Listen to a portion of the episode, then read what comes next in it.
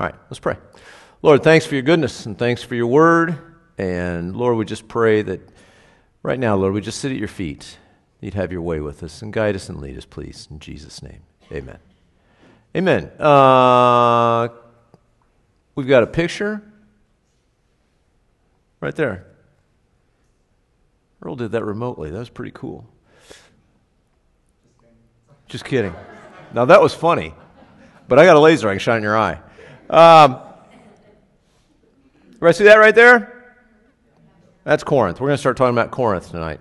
And so um, I think it, I always like uh, just in my mind seeing a map of Corinth, right? All this is Greece, right? You know, you may know Athens is part of Greece.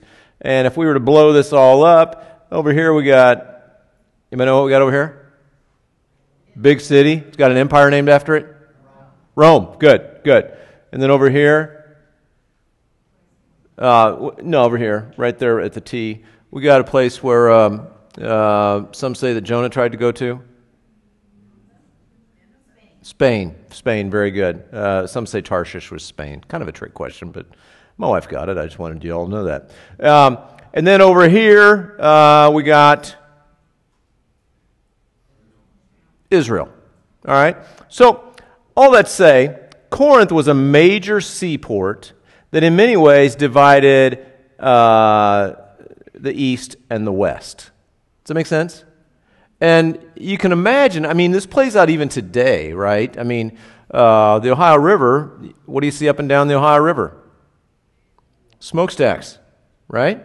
It's a good place for transporting coal and stuff like that, right? So these are very real geographical things that have that impact uh, commerce. Well, how much more so in the ancient world, right? If you've got, um, you know, you got basically Asia Minor up here, you got Greece up here, you got Rome over here, and you got, you know, Israel over here. Well, it's a pretty major shortcut, according to uh, water navigation, to cut through Corinth here. And so, like, you know, maybe New York City is a great seaport. Um, and so, um, with that, you got a lot of commerce. What do you think happens when you got a lot of commerce? You got a lot of, like, um, uh, you got a lot of hipster culture and you get a lot of decadence. That's the point in all that. Okay? Does that make sense? Corinth was super wealthy, super decadent. And that's sort of the backdrop that we're talking about when we talk about Corinth. All right? So that's good. Thank you. So flip over, if you would, um, uh, because Nate teases me about introductions, about introdu- too long of introductions, right? So, in honor of Nate, flip over to Acts chapter 17.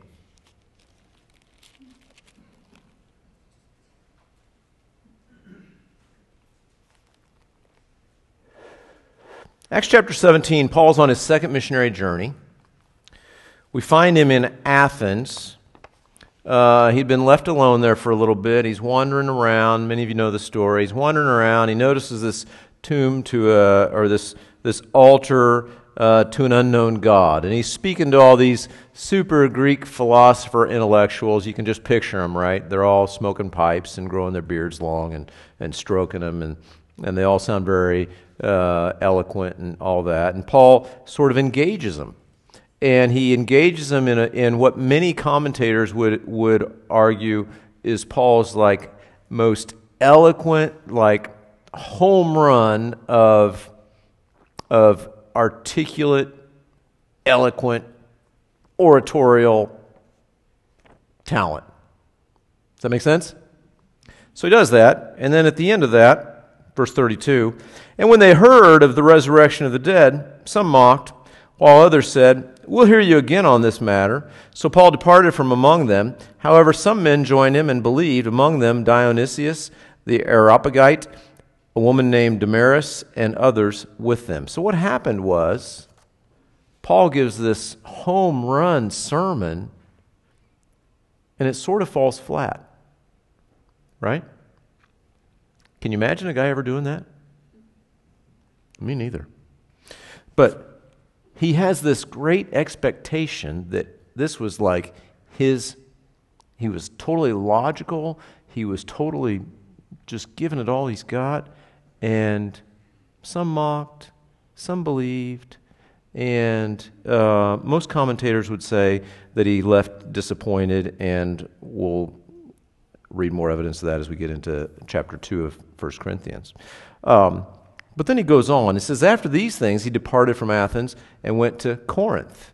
And at Corinth, he found a certain Jew named Aquila, uh, born in Pontus, who had recently come from Italy with his wife Priscilla, because Claudius had commanded all the Jews to depart from Rome. So hear people maybe talk about Priscilla and Aquila. They're Paul's tentmaker friends.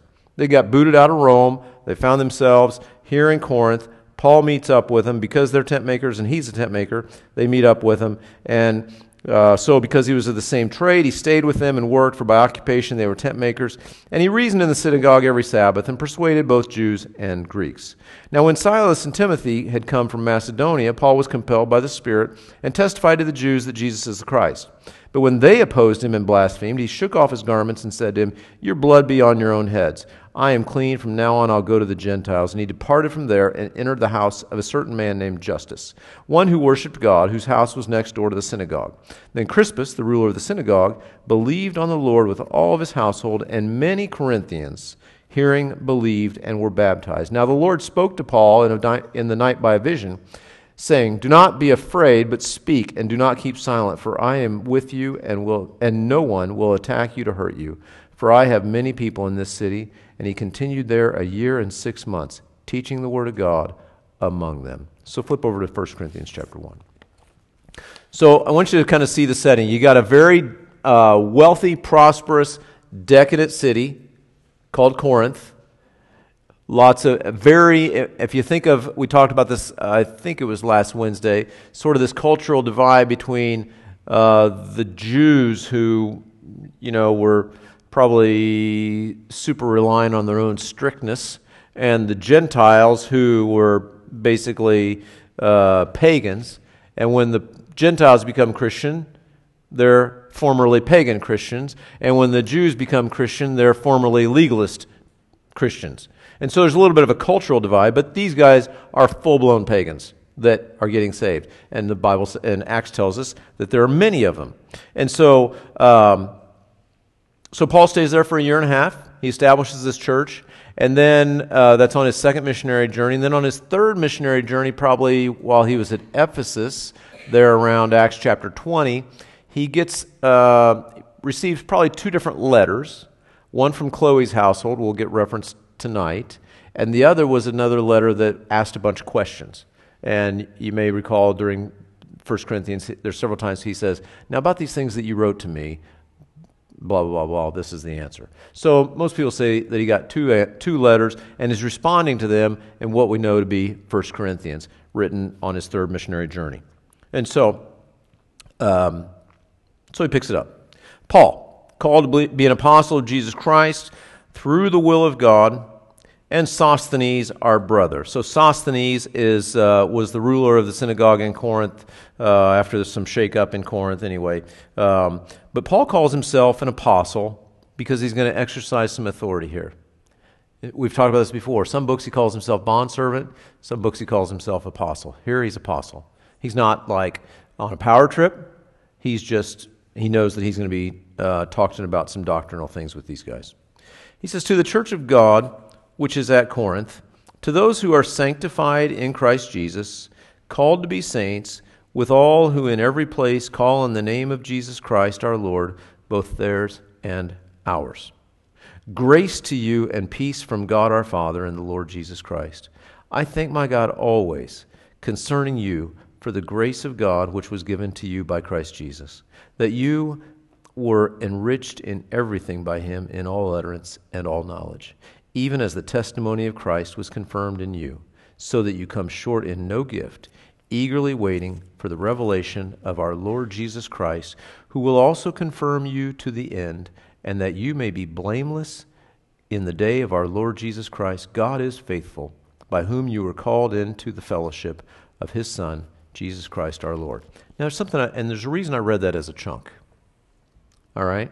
Now, most of us, if we've read 1 Corinthians or we've talked about 1 Corinthians, and I've talked about it some, and, and we've, we've been through it a little bit, many of you have read through this book, you know that this church is messed up. This is the most messed up church in the New Testament.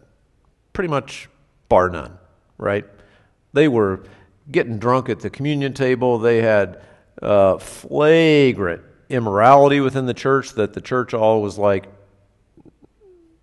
thinking nothing about. They were suing one another, uh, just all kinds of stuff. And uh, this church was very messed up. And I want you to see, first of all, the introduction to this messed up church. It's full of God's grace. Full of God's grace. Look at this. Grace and peace to you from God our Father and the Lord Jesus Christ. We've talked about that before. Grace comes before peace, they always go hand in hand. You can't have peace without grace. I'll say it every time I read this. You can't have peace without the grace of God. You can try, you can try, you can try, but you cannot have peace without the grace of God. So he talks about grace and peace. He says, the, uh, I thank God for the grace of God which was given to you by Christ. You were enriched in everything by him. Just as the testimony of Christ was confirmed in you, that you come short in no gift, eagerly waiting for the revelation of the Lord. And God is faithful. Eh, oh, he's going to confirm, I'm sorry. And he'll also confirm you to the, to the end, that you'll be blameless in the day of our Lord Jesus Christ. God is faithful, by whom you were called into the fellowship of his Son, Jesus Christ our Lord. Does that sound like a messed up church? That sounds like a completed church right? So here's what I want us to see. First of all, before we go deeper into 1 Corinthians, God sees us as a finished work. Please, please, please. If we've received Jesus Christ as our Lord, He sees us as a finished work. Now, we see ourselves as pretty unfinished. We see each other as pretty unfinished. We see this church as pretty unfinished. I get all of that. And God is not blind to who we are, but God sees a finished work. And it's frankly a good model for us, right?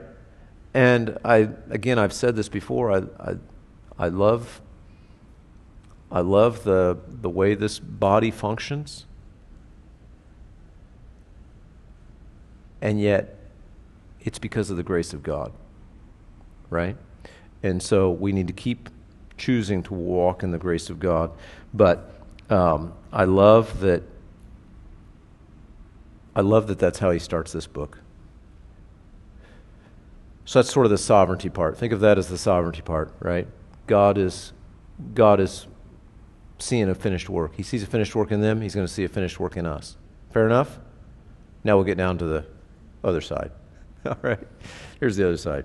Now I plead with you, brethren by the name of our Lord Jesus Christ, that you all speak the same thing, and there be no divisions among you, but that you be perfectly joined together in the same mind and in the same judgment.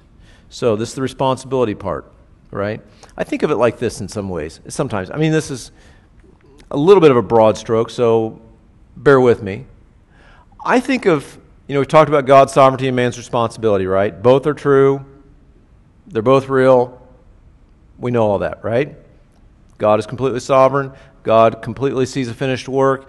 God does that work in our hearts. God's the one that saves us. God's the one that even gives us the desire to be saved. God does all the work in our lives. And yet, there is this responsibility part that we are accountable for our actions. There's a principle of sowing and reaping and all of that. And those two things go together, hand in hand, all the time. You hear me talk about it all the time. I think of it like this I think of so- God's sovereignty as sort of the big picture, and man's responsibility as the little picture. Does that make sense?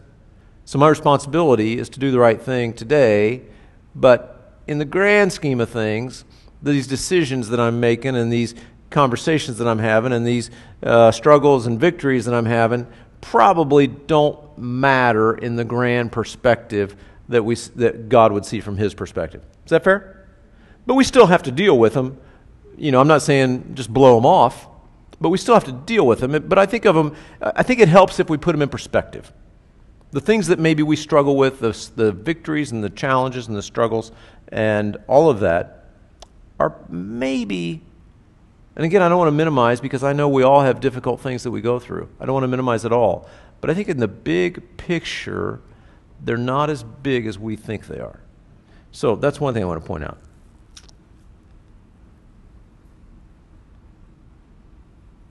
Specifically, here, he's calling these people to be in unity.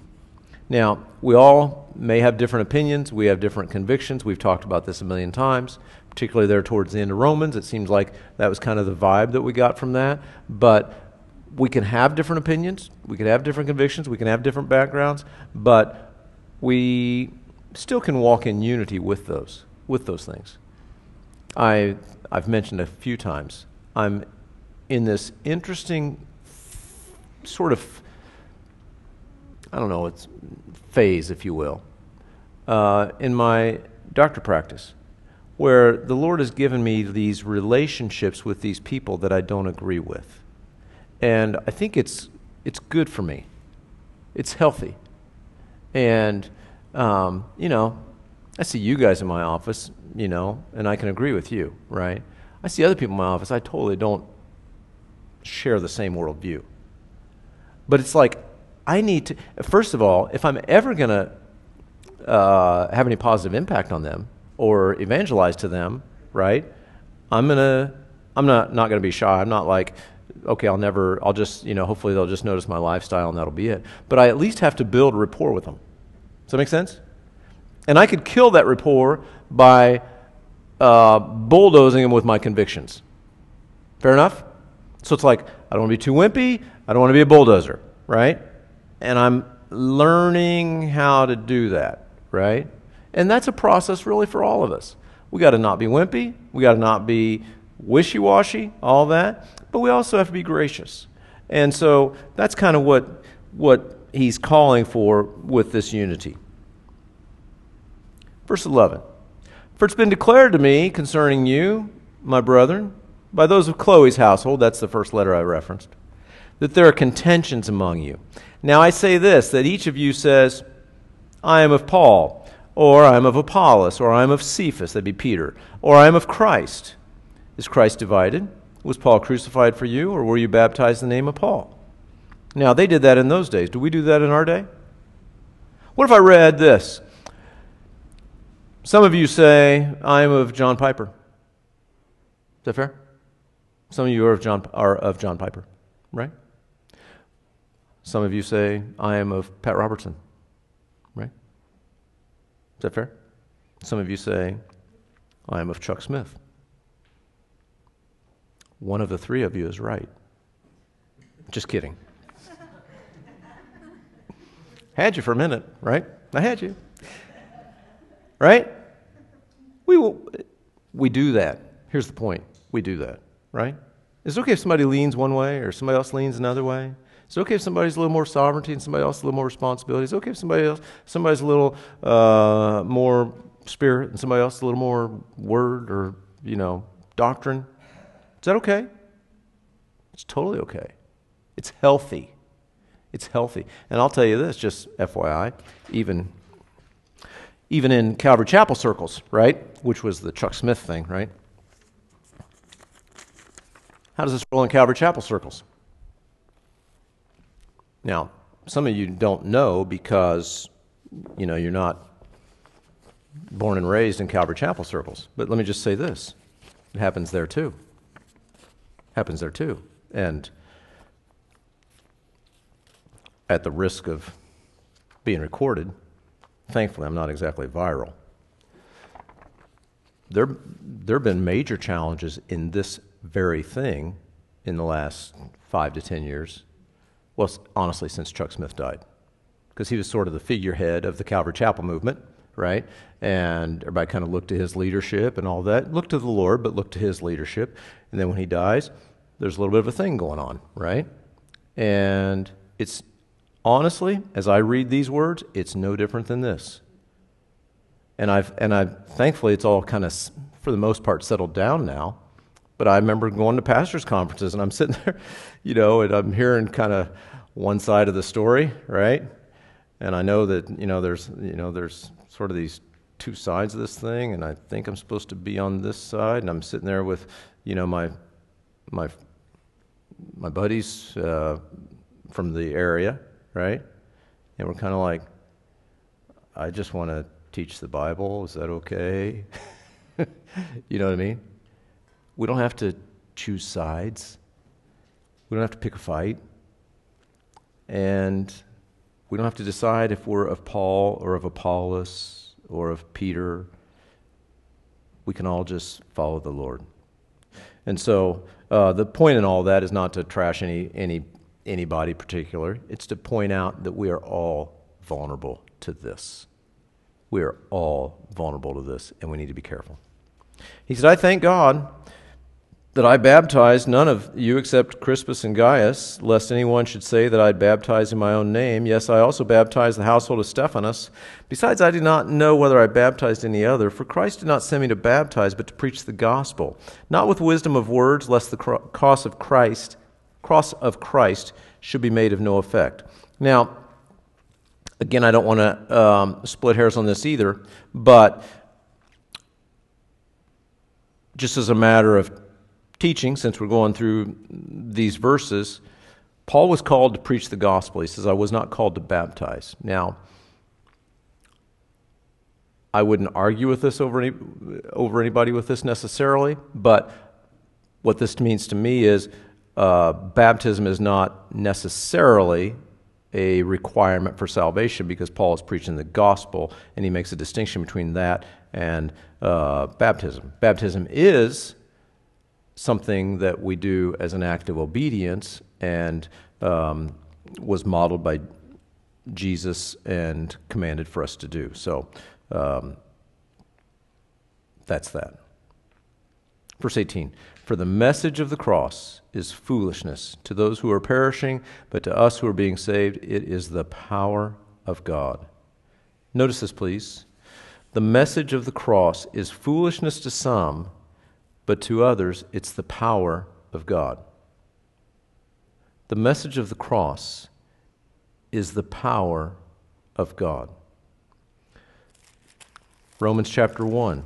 Nate read this and referenced it several times. Romans chapter 1, verse 16. For I am not ashamed of the gospel of Christ, for it is the power of God to salvation for everyone who believes 1 Thessalonians chapter 5.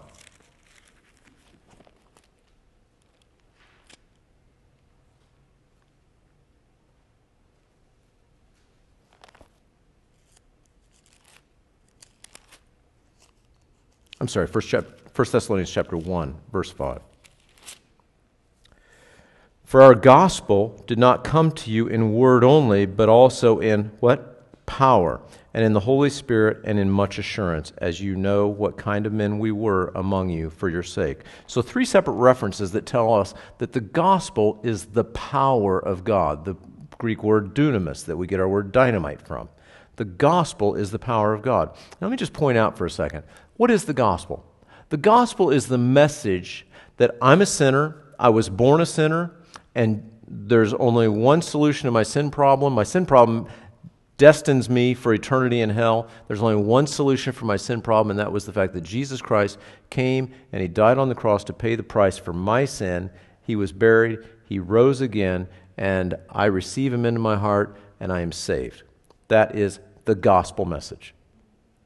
Now, here's what I love about this.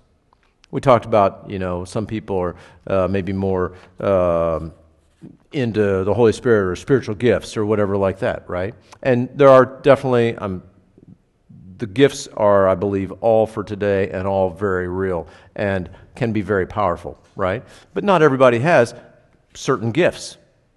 Who has the gospel? Everybody. All Christians.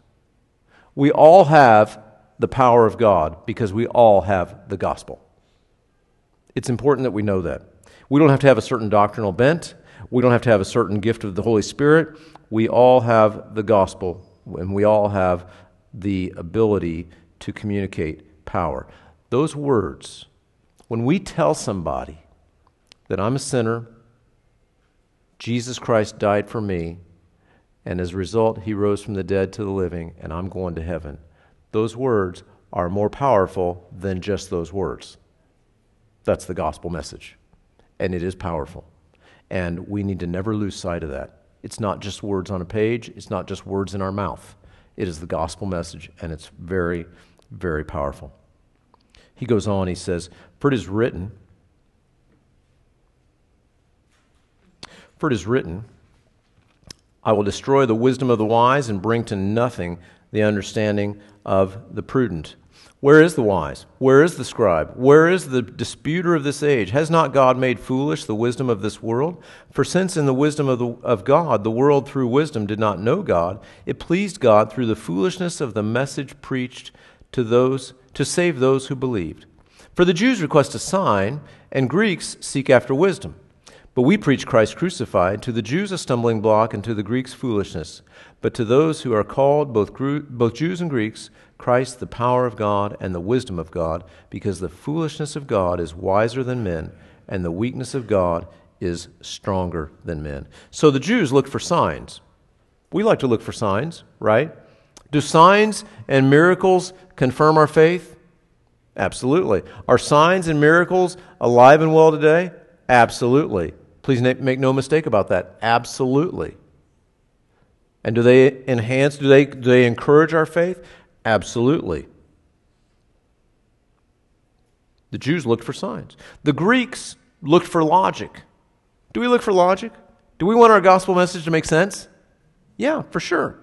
We don't look for logic in and of itself, but we kind of look for signs. We kind of look for logic. But the gospel we preach Christ crucified, right? Basically, the gospel message. He said, We preach Christ crucified. That's the gospel message. It's a stumbling block to Jews, and it's foolishness to Greeks. But to those of us who are being saved, it is the power of God. It's the power of God. Notice also here, verse 25 the foolishness of God is wiser than men, and the weakness of God is stronger than men. God's foolishness and God's weakness is better than anything the world has to offer. Please, please, please don't lose sight of that. They will tell us that we're foolish to believe in Jesus. And I believe this is getting more so in our sort of uh, intellectually enlightened society.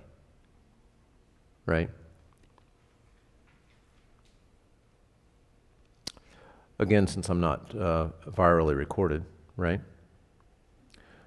Our intellectually enlightened society, uh, you may notice, uh, particularly since the pandemic and maybe since the last presidential election, we hear the word science thrown around a lot. Everybody knows that? Have you noticed? Raise your hand if you notice that the word science thrown, gets thrown around a lot. We rely on science, right? And it's as if to say, that is a found. I, if, if I am standing on science, then there's a couple things that I'm saying. If I'm standing on science, number one, you're standing on something less than science. And the fact that I'm standing on science means I'm standing on a firm foundation. That's what the world would say, right? This is the same ideology, by the way. Again, I'm not trying to get political. Can you, am I okay if I'm not getting political? Is that all right? This is the same ideology where a Senate um, a vetting process asks a potential Supreme Court candidate, Can you define a woman? Now, I've taken some science classes, right? I would say a woman as opposed to a girl, is an adult human being who, in all of her cellular material, has two X chromosomes. And we therefore call her woman. Hear her roar. Right? Is that fair? That's science. Science would say, yep, specifically biological science genetic science would say she has two X chromosomes. Right? So the same folks that articulate that we stand on science can't seem to answer the, those kinds of questions. Does that fit with 1 Corinthians chapter 1?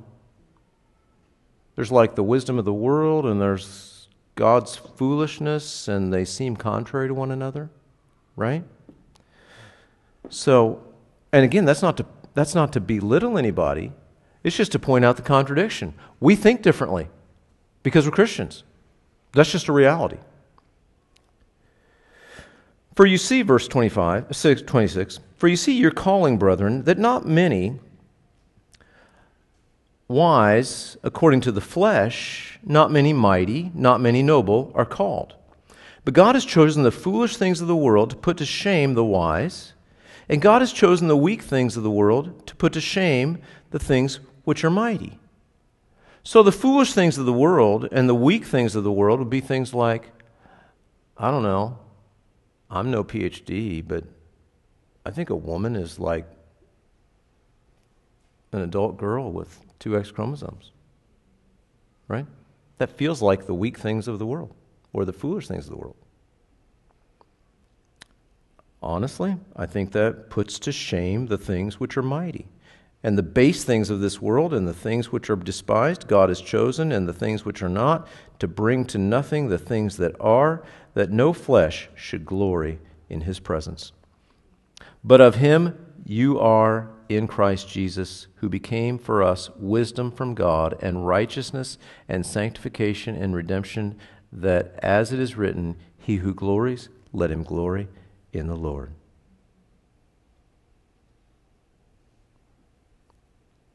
I say this just very transparently, obviously, because I think there's a thing going on in our society right now that we are made to feel like we're stupid if we think a woman is somebody with two X chromosomes. And if you find yourself in one of these situations, or even as you read and listen to the world dialogue about it, it just feels condescending. Have, have you noticed that? Right? Like, am I missing something? Like, you're talking down to me because I don't, I guess, know what a woman is according to your enlightened definitions. And so, I don't mean to talk down to them. That's not our purpose, right? Our purpose is just to recognize that this world thinks differently than God's world. And that's the reality. And we are lights in a dark world. It's our job to not beat up anybody. It's not our job to argue with anybody. It's not our job to uh, berate anybody. It's not our job to speak down to anybody. It's our job to light up a dark world.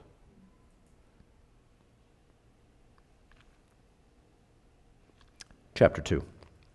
And I, brethren, when I came to you, did not come with excellence of speech or of wisdom, declaring to you the testimony of God, for I determined not to know anything among you except Jesus Christ and Him crucified. I was with you in weakness, in fear, and in much trembling. This is why I read at the beginning. You know, he came, he, he came to Corinth after having been in Athens and preaching this great eloquent sermon in all of his strength and eloquence and, and great oratorial skills and all of that and he got sort of, uh, sort of run out of town, kind of a thing.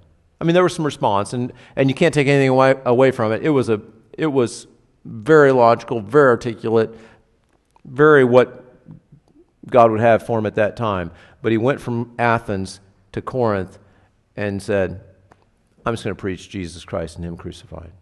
And it's almost as if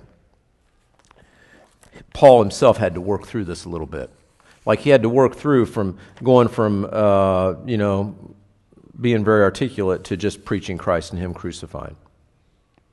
By the time he came to Corinth, he was less reliant on his own eloquence. And I think, in a sense, that's the challenge for all of us, right? We need to rely on God, right? We all have various talents or various gifts or various abilities or various resources or whatever like that. And there's always going to be a temptation for us to rely on those things. But we have to rely on God. And preaching Him, Christ and Him crucified, is a good place to start. He said, In my speech, verse 4, and my preaching were not with persuasive words of human wisdom, but in demonstration of the Spirit and of power, that your faith should not be in the wisdom of men, but in the power of God. So when Paul spoke in the demonstration of the Spirit and of power, he was much more effective. Again, who has access to the gospel? We do. Who has access to the Holy Spirit? We do. Right? Does it matter how, art, how eloquent we are? No. We've got the gospel. We've got the wisdom of God. We've got the Holy Spirit. However, when we speak wisdom among those who are mature, yet not the However, we speak wisdom among those who, who are mature, yet not the wisdom of this age, nor of the rulers of this age who are coming to nothing. And so um, the wisdom is available to us, the wisdom of God. James 1 5 promises, if any of you lack wisdom, just ask of God, and he gives to all liberally. And so he promises that. And, um, and yet, the wisdom of this age and the rulers of this age are coming to nothing. That's tough. But we speak the wisdom of God in a mystery. The hidden message, the hidden wisdom, which God ordained before the ages of our glory, which none of the rulers of this age knew, for had they known, they would not have crucified the Lord of glory. So the rulers in those days thought they were in control, just like now, right? Do the rulers, when you see rulers, I mean, they're maneuvering all over the place right now, right? And they act like they're kind of in charge of the world, right? In various degrees or another. But God's in charge of the world, God is sovereign. And so they thought in those days they were in control just like they do now. And they killed Jesus, not knowing that they weren't in control. Think about this the dialogue between Pontius Pilate and, John, and Jesus in John 19. Pilate says, Do you not know that I have power to crucify you and power to release you? Jesus answered, You could have no power at all unless at all against me unless it had been given to you from above. No wonder Pilate was shaken in his boots. Think about that. Pilate thinks he's in control. He says, Do you realize I could release you? And Jesus says, Do you realize you wouldn't be in your position if it weren't granted to you by God? It's totally true. Totally true. So, the world leaders, the world wisdom, all of the great wisdom of the world doesn't stand up to the Lord. Verse 9, but as it is written, eye is not seen, nor ear heard, nor have entered into the heart of man the things which God has prepared for those who love him. But God has revealed them to us through his Spirit. For the Spirit searches all things, yes, the deep things of God. I love this. I love this transition he makes.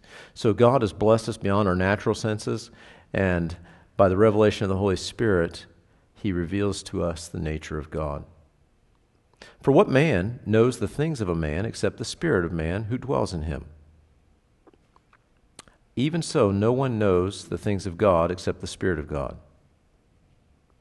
Do you know what pain in my body feels like? Do I know what pain in your body feels like?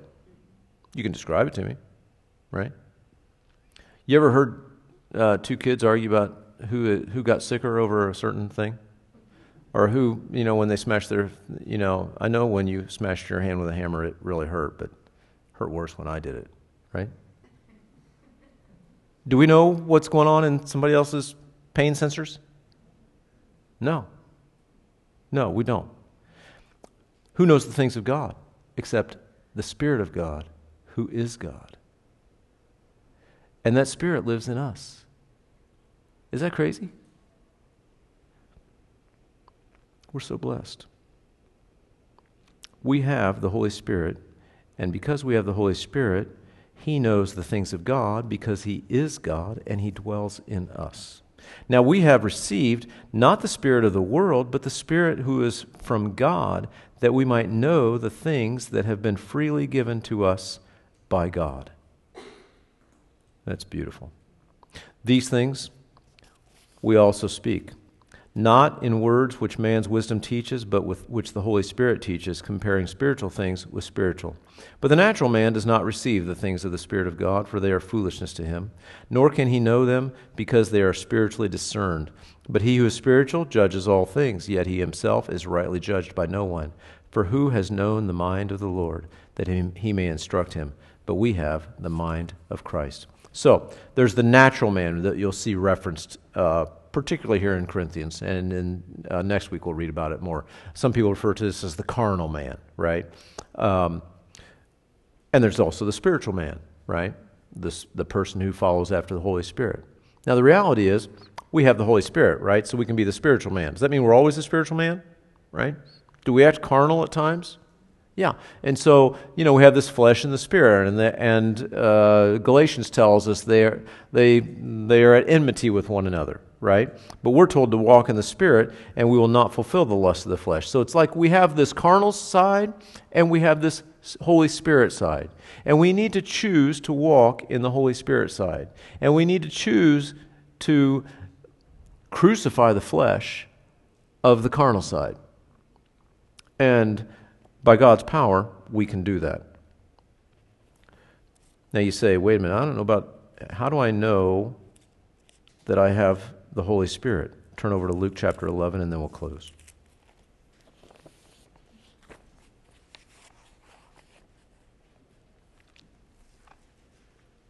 Luke chapter 11, verse 11, starting in verse 11.